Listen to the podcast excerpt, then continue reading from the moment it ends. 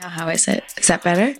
Directionally? I think so. right. One, two, three. Testing, testing. One, two, three. All right. I, I think yeah, it's recording. It's just gonna keep rolling. All right. Well, it's our uh it's our first first podcast together.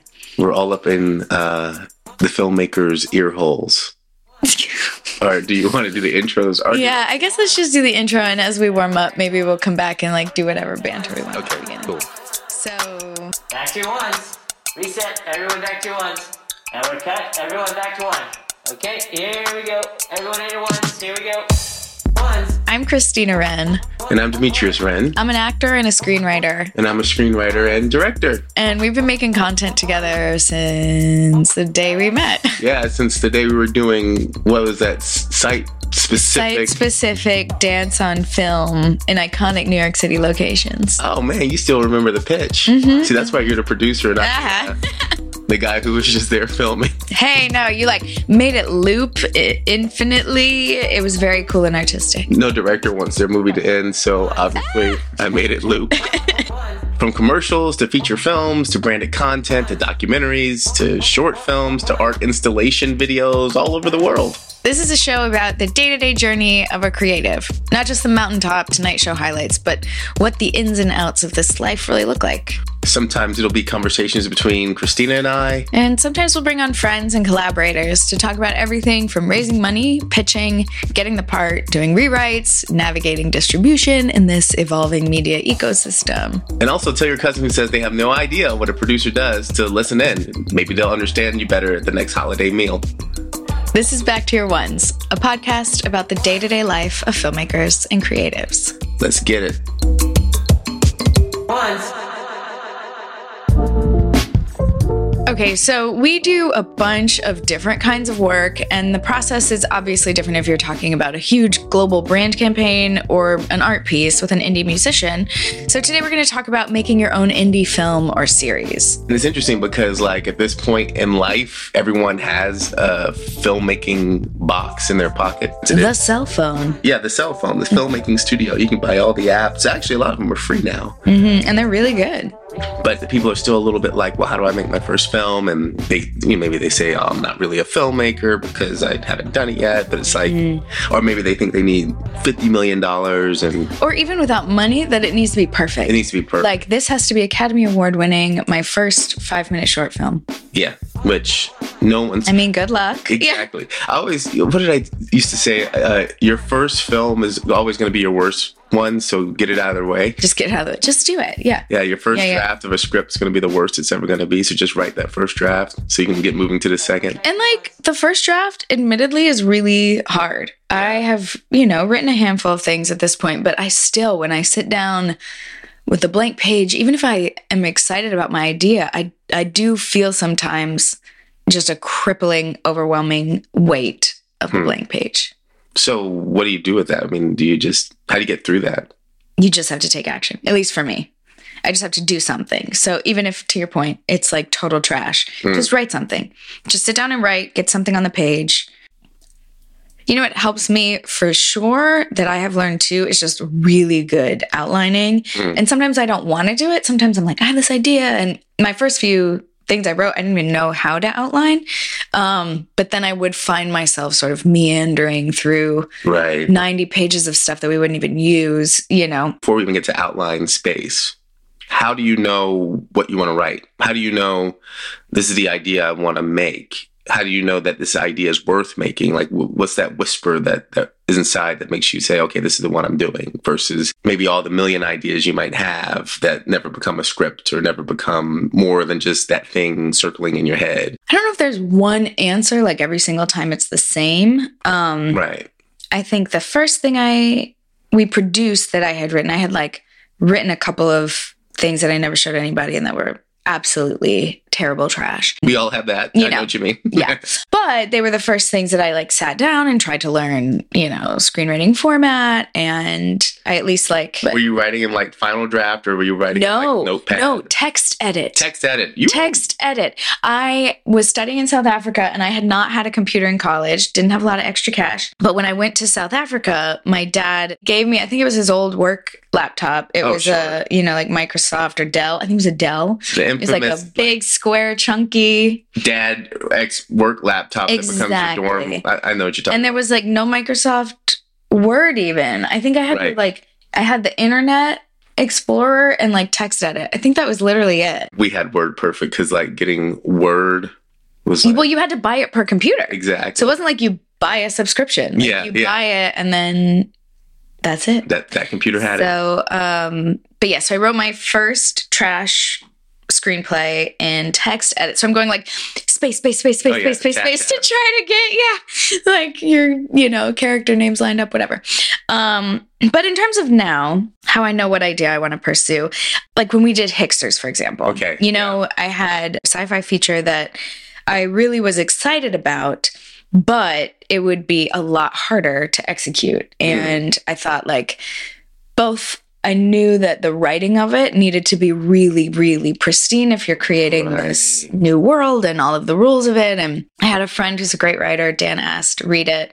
And his note was, it's a great first and second act, but you don't have a third act. And I just like, I never found the third act, but I had Hicksters, which the story was really clear. It felt timely and it's a character driven comedy. so it's my friend had a farm, like we could just go make it. Even though the resources would seem exotic to someone else, like wow, how'd you get a farm? You were writing something that you knew you had access to a farm. Yeah, had access yeah. to this location or these people. So, um, what was your everyday became Mhm. the um, production value, so to speak, Totally. for someone else. You know, it is a, always like a if you build it, they will come. So many people do want to do cool stuff, but some of us are people who start things.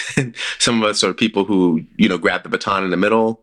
Some people are the folks at the finish line in form of distribution or who are just looking for things that are finished. You know, a lot of those concepts of like, okay, I have an idea, but I don't know uh, what to do next, but I have the idea. I mean, oftentimes just proclaiming the idea or starting on the idea, and all of a sudden, you know, people that you would have never expected, people you would have never thought to meet, uh, will appear. You know, And sometimes the people you think will support you don't. So Yeah, don't be true. disheartened if it's your best friends who actually don't. busy or- supportive. Yeah. Um, don't let that bring you down. people oftentimes know you based upon how they know you. And so if they've Mhm. known you all your life as being uh, my buddy who likes to talk movies is making a movie, you know, they may have a certain attitude, but then that random person online that you posted that job for to help you know, do some rewrites, they know you as a person who wrote a script and that's how they know you. And so all of a sudden they're ready to jump on board. Whereas your friend, maybe they're just not even sure where this is going. So they just don't know if they can jump in yet. Uh, so they're not trying to be mean, but sometimes they have a preconceived um, idea of what you're capable of. And sometimes you do for yourself as well. And you have to expand that a little bit What about you? Oh man about me and ideas. You know i i have ideas based upon uh this philosophy as artists that we have this um sixth sense i guess whatever you want to call it that's really giving meaning to our current existence and then Yeah. there's this like scariness this urgency like i gotta say it now because i need to be a part of the conversation or at least i want to give some hope or guidance or saying you're not alone to people who are experiencing something right now um, and I'm doing it this way. So that's where I kind of have my ideas, and that's what makes it from like just a bullet point on my notes app to me opening up Final Draft and starting to write it. Right. So I think that's Mhm. my uh, I don't know litmus test. Yeah. Yeah, I think that's a really important one.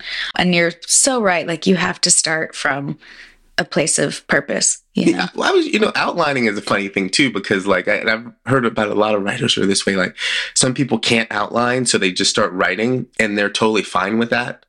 And other people who, like you were saying, if they start writing without an outline, it's like being dropped off in the forest and just, you know, not knowing which way is home. And so you just circle for hours. You don't even realize you're aimless. And so when you have that outline, it's like having a map. Where the rest of us is more like playing a video game where you can't, you don't know the map until you start walking the the planet. Mm-hmm. Um, Mhm. And so we all have different ways of coming to a story. And I did hear about like Barry Jenkins and there other writers who still buy those pack of like legal pads Yeah, yeah, yeah. and they write the entire screenplay by hand with like a red ink pen. Incredible. Yeah. And then they type it up. I, and I always thought that, I wonder what that is. Like if there's a, a part of you when you have to literally put pen to paper where you're Mhm. more specific Mm-hmm. about what you're doing so you mentally make a choice but i don't know it's different different techniques so we discovered the idea Now you've got to write it.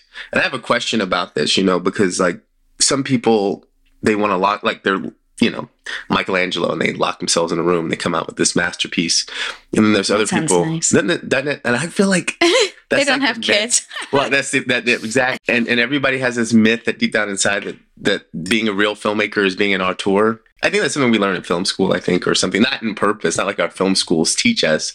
It's just that when you learn about filmmaking, you're being taught the auteurs who are just these what the myth of the fully formed individual. But then there's like people who collaborate, who become have co-writers and co-directors. And I was wondering, like, in your process, like, do you like to be um, a co-writer when you're getting that idea and getting it written? Have you ever thought about like hiring a writer because you have an idea, you just want to make it? Or is it the type of thing where you do feel like, okay, this is my baby, I need to protect it. I, I'm going to write it with myself. Like, where do you where do you fall in that process? kind of in the middle. I don't want to say, here's my idea, someone else go write it. Okay, I definitely have a sense of like, I don't know if it's ownership or I just can see what it is and I'd be afraid to like, if I did that, I would just be like, that's just yours. You know what I mean? Like, here's an idea, but you can have it. Um, but I do really like to collaborate and I know the limitations of my own mind and my own experiences and imagination. And I actually really hunger for a writer's room. sure. And so, you know, my first experience of that was doing Half Sisters.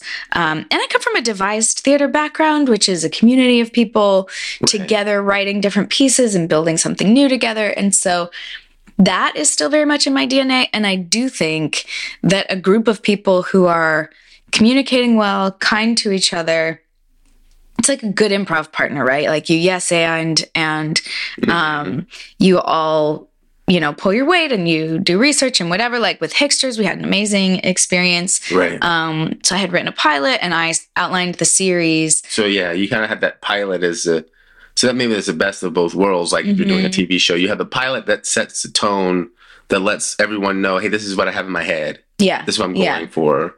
But then like the awareness that, you know, the most complex stories are informed by many different people. Yeah. Um, coming from many different backgrounds. And so it seems like that's kind of like a really cool way to do both. Totally. And I can't wait to have a writer's room on Inland, like the thing that I'm writing right now. Oh, I am, you know, desperate to have some great minds uh, contributing to it. So, but I, I've been working on the pilot for a year, Uh, you yeah. know, Well- because I have children. So I have not Michelangelo'd myself in a room. I've taken whatever scraps of time I can get here and Right, there. right. How about you? How do you prefer to work? I know, but tell the world. Oh, tell the world. Yeah. I mean, you know, it's interesting because there have been ideas that you, you kind of wonder would someone else be better for that, right? What's more important, myself and my voice or the idea getting out there in the world? You know, um, because if I have this idea, and so sometimes you wonder, is it the type of thing where you just kind of brainstorm it with somebody at a coffee shop and wait to see if they write it? You know, Mm-hmm. I, I think about some of my friends that make films. I think Dan, for example, that we've both been friends with for a while and worked with, just his ability to deal with this sort of um, mystery, true crime. It's not quite mm-hmm. horror, but it kind of rolls that way. Mm-hmm. The way he handles it as a writer will make me sometimes think, ah, you know, I have this idea and I want it to come to life. And I feel like Dan's the one who could pull it off, right? That makes sense. Yeah. And then there's other things where you're like, this is my idea. It came from me, and I'm just gonna go write it and give me give me three weeks, and I'll get it done. Interesting thing that we still imagine ourselves as um, being able to do it all, but a film has uh so many credits that people leave the theater, come back, and the credits are still going. Right. Yeah, Right. but we still think it's um maybe There's like one one Right. voice behind it, one head. No, it is such a collaborative medium. It Yeah. really is. Yeah. The myth of the the like solo genius Oh, yeah. with all the minions running around. I mean, making sure you're ready to have that collaborator because you, you know, an idea is like this little baby, you know, Mm-hmm. and when a baby's one month old or one week old, we're very delicate with it. We don't let just anybody hold it. We let our closest family members hold it who will care for that baby and care for you. But then as the baby grows and gets stronger and the idea is more developed, you kind of have to take those baby steps when you're bringing people into something. what you talk about is so real because there are plenty of conversations I've had with other writers or filmmakers, and someone's like, I had this thing and it's this like buddy comedy, and Right. can we brainstorm? Maybe we can do it together. And I'll sit and brainstorm and like throw out some ideas, and those ones I am like, you can have it. That's like yours. that's yours. Your yeah. pitch. And and the whole like, is it your baby or is it someone else's baby? I think you know it's um Elizabeth Gilbert, and, and I think she was quoting someone else, but she was talking about um you know the muse essentially. You know, wherever these creative ideas come from, or maybe it's just something in the water at a given time or whatever. But like, some are meant for you and some aren't. Well, let me ask you, what if you did have something that like was one of the ones that's super near and dear to you? Not one of the ones that you're like that's not really mine, but something that was so near and dear to you. And then you know, you felt like you lost it and uh, and now because someone else did it, you can't or you know, there's not like space in the landscape right now or maybe, you know, someone else has more connections or Right. Yeah. I mean that that is a fear that we all have. I still think fundamentally, and this is more of a logistical thing than an actual thing, because obviously our emotions are attached to things differently than what we like psychologically know. But like your idea is your idea, and no one's going to tell it like you. And so if you still get around to writing your own story, even if you feel like the themes and things have shown up in other pieces, um, it's still just going to resonate as you. Now, there is that feeling that when you pitch your story, people are going to be like, oh, it's like this. And you're going to be like, ah. But I've often thought, like, just embrace it, you know, just say, hey, I'm making a film like this, but I'm going to tell it like this. And then the person Mhm. might actually lean in more because that other idea came out first. yeah, It's making use it easier for you to sell it. pitch. Yeah. Yeah, exactly. But like le- leaning in that confidence that, and maybe it has to be a little bit of a fake it till you make it confidence of like my version in my head, especially if it's a story that's really special to me, is going to inherently be different and have different colors. I mean, think about it in terms of food. Like just because you went to a good Italian restaurant on Thursday, if a friend tells you an an even different one, but is also Italian, you will still go to that new one next week if you love Italian food and be interested hmm and what makes that one taste different and why and then you might go to both. Might maybe you have two favorite italian restaurants. Not everything has to be necessarily in competition. Audiences um, are looking for things that they like that are in the same genre. I love dystopian sci-fi and i will just watch that all the time and if there's 4 different shows and i go great i've got four shows to watch. Yeah, I've got another one. yeah And this is actually what you were just talking about makes me want to circle back to the idea generation part of this. Right. And I think right now, because there are so many content creators, like you said, we have a, you know, whole filmmaking studio in our pocket. Um, the industry is much more wide open than it used to be. All the distribution platforms, streaming services, YouTube, etc. That the only thing you really have to make you stand out are the things that are distinctly you. Mm. And so, and I think this is also sort of what you were talking about is a like, you know, SoCal coming of age story in the 70s your forte? No. Someone could write that so well. That's Right. not your story. Now, if you felt so passionately about it and and you had an emotional end to like a character journey and then you wanted to go and like do interviews and whatever, of course. But I think especially when you're starting out, if we're talking about like early writers who are, you know, just sort of like crippled by the process, you have to think about what it is that what's the story you can tell that no one else can or the way that you can tell it that no one else can or what are the details of your life or your experiences or your perspective the place you're from and they're probably the things that you don't notice Mm. because they're the fabric of your life Yeah. you know so it's like write dialogue that sounds like the way the people around you talk and you know pick up the little i mean you know we just finished watching mo and i think it's you know so wonderful talk about for me like being able to see an arab american story on screen like totally my heart just flew through the roof you know Right. and all the things that just resonated beautifully but also it's like houston all these places that are so specific that that to me is incredibly fresh and new and Yeah. a lot of his experiences i have not experienced and if he had tried to just like write a coming of age story anywhere else of any type of person, it might not have been that compelling. But because he really pulled from all the different fabrics in his life and Mm. said, like, that's enough. This is th- this combination of things in my life, even though it's totally normal to me, is interesting enough to use as fodder. And then, of course, he puts it into you know an Right. interesting format, and Yeah. then That works for him. makes it that works for him. But like this jumping off point, you know, is authentic.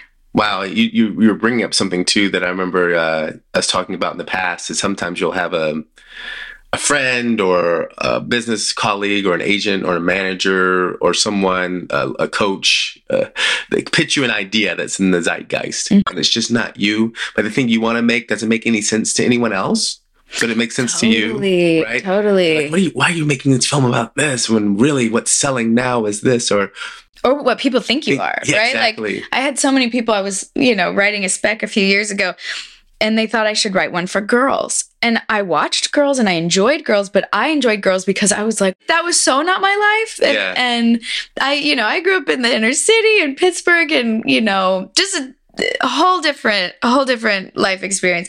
And and I like remember sitting down and trying really hard to go, okay, if I were to write an episode of girls, like what would I what would I write? And just Right. I have no idea. I have no idea. And the thing that I might write might be a show that no one would ever think I should write on, but like you have to know thyself. because I mean, when it takes two years sometimes to make a film or six months to make a short or t- two years to make a short depending um, whatever was popular right now by the time you're done with it, it is going to feel like a two-year-old thing um, and then maybe the thing that was weird that was your crazy little idea will be the thing when you're done with it in two years that people are going to be like wow ahead of the curve It's there." totally true. If you're chasing a trend, you're already behind. Yeah. Like that's already come and gone and it's gonna take you a while to get your thing made. So here we go. Community question time. Community questions. So we got a few questions on social media um, from some folks who wanted to have us address them in our podcast. David Shatnoff says, "How has your location affected your creative process on a micro or macro scale?" That's a good question. It is a good question, especially for us because we've moved a lot. the industry is a little different in different places. So, for example, in LA, I feel like there's a lot of push for creating TV shows and network shows and big movies. So, there's a lot of wheeling and dealing feel to things. Where in New York, there's definitely a feeling of, you know, gritty art for art's sake.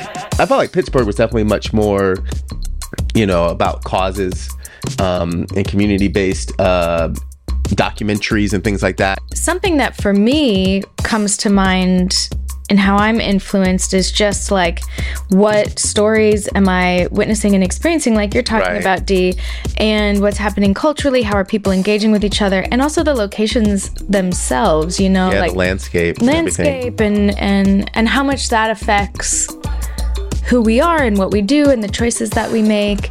Um, so a lot of my work has been like pretty profoundly influenced, almost site specific to the places that we've lived. Like Right. my first feature, Saudade, was a very New York story, you know, very much about a young person in New York and young people in New York and what that experience can be. Whereas Hicksters is like totally about leaving New York and moving to a more rural area and what is that like cultural exchange like and and such. I like where we are in Atlanta right now because it's a little bit of mix of all things. You know, you have the big Hollywood shows, and yet you also have folks who are still, you know, pretty gritty and making their own projects.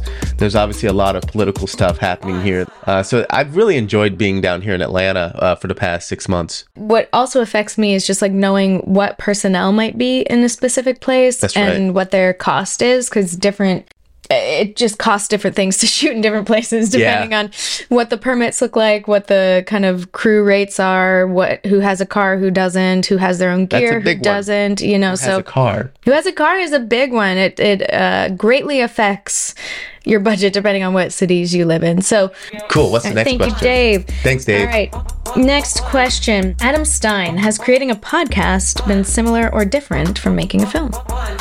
Oh, you know, that's interesting, Adam. I think that right now, because we're starting out, I'm not afraid to kind of just, you know, mm. find my voice together with the audience. Whereas a lot of time, a lot of that stuff happens before you even start filming because of the nature of pitching and raising money on a movie, and you have a bigger team. Making a film usually is a pretty big production. Even a even a small film Yeah. kind of requires a lot. Whereas this is literally me and you having a conversation with some microphones and a computer. You know, so I think this feels less daunting. Also, because there is significantly less pressure Yeah. to have it perfect, have it just right when it's the two of us having a conversation and we can kind of tweak it and learn and grow as we go. Um, and I don't advocate for people to like not make a film until they feel they have a huge budget and um, have it all perfect. But you do have a bit more pre-planning and and uh, and work that goes into that. Absolutely. Kind of. It's almost like this feels where we're at. Not, I mean, certain podcasts look they're like a whole production of a film. Me and you right now. uh, it's also more immediate, right? Like It's the- immediate, The yeah. fastest you could probably turn around a film. Now you could do like social media content, which is a little bit different. But I feel like even if we were going at breakneck speed, the Mm-hmm. faster faster we can turn around a movie where people would think, ah, that sounds like a movie or a short film, would be months. Mm-hmm. Whereas this might be a day, or if we're really, you know, we could do the interview in the morning and release it in the afternoon. So it's much more immediate, I think. okay, last question for this week. Okay. Natalie Bensavenga, what is it really like to work on a film together? How do you separate your home life and work? Oh, you want to go with that one first? Sure. I mean, you and I have different skill sets, which is really great. There are, you know, places where we overlap, but we complement each other really well. We work different positions on set. I think that we have a really easy rapport working together. It's always felt very fluid. Maybe the hardest thing is when we have to give each other critique because you want your partner to think you're awesome. And so it can, you know, when you genuinely need critique and you genuinely need advice, I think now I don't necessarily feel that, but I know early on there were some moments um, Yeah, that was hard. 14, 15 years into a relationship, um, 11 years just about married, you figure out things. I suppose this question would have been harder to answer specifically maybe when we were one year into knowing each other. Um, but like now, It's the air we breathe. yeah, it's like who we are. And I think for me too, is it gets to a point now where sometimes when we do things separately, you know, let's say you're doing a film uh, with some other director and writer, or I'm doing something and I've cast other actors, it has that feeling of like when your favorite band all of a sudden they do a solo record. And they're like, wow, okay, I guess that yeah, he can play guitar with anybody, but it's weird that he's not with his normal drummer, you know. And and then there's also like a second hand. I remember I was doing this shoot somewhere, and I just started talking in our sort of second hand language that we mm. have, and the person was like, "Excuse me, what are you saying?" I was like, "I'm sorry." Yeah, there is an ease. Like, Yeah, you know, you can blurt out half a word and I probably know what Yeah. you need me to grab. same or- jokes. Yeah, same yeah. Mm-hmm. re- movie rep because we watch so many movies together. Like that's one of our favorite things to do when the kids are down and we go down and you know put on our headphones with the baby monitor in front and we'll watch some really great film and then we can reference it because we've watched so much Yeah. together. Yeah. Um, so we have a similar film language, even if our writing style is different. We still Yeah. reference the same thing. Yeah, it's true. We do have a very different style, but we understand. I think we understand each other's voices too. We've Yeah. read enough of each other's work. We know it's on each other's heart. Um, but separating work from the rest of life, I mean, we, that is something we've come up against lately. Like, there's no time for anything now that we have No. two children. Um, so this hasn't crossed my mind in a while, but I do remember. I think maybe we were newlyweds. And I, I remember you specifically sort of being like, can we not talk about work right now? it's kind of like when we everyone had to work from home at some point and the zoom meeting was always sitting there in the living room it's kind of like that like um at any point a a a date could turn into a production meeting you know Yeah, Um, especially when things are busy. yeah so and then you're trying to think what what are those rules we can set up what are those things we could say that say you know you know even if there's something coming through even if your apple watch is buzzing let's look at each other and and talk about life and where we are mm-hmm. on a personal level Sometimes it can be tricky to even remember other parts of life because we are so deeply engrossed in the same fields. I had this moment, especially when we were living in LA, of this kind of hilarious shock. Like, right, like there are people who just think about completely different things all the time. Right. And never think about the things that we talk about.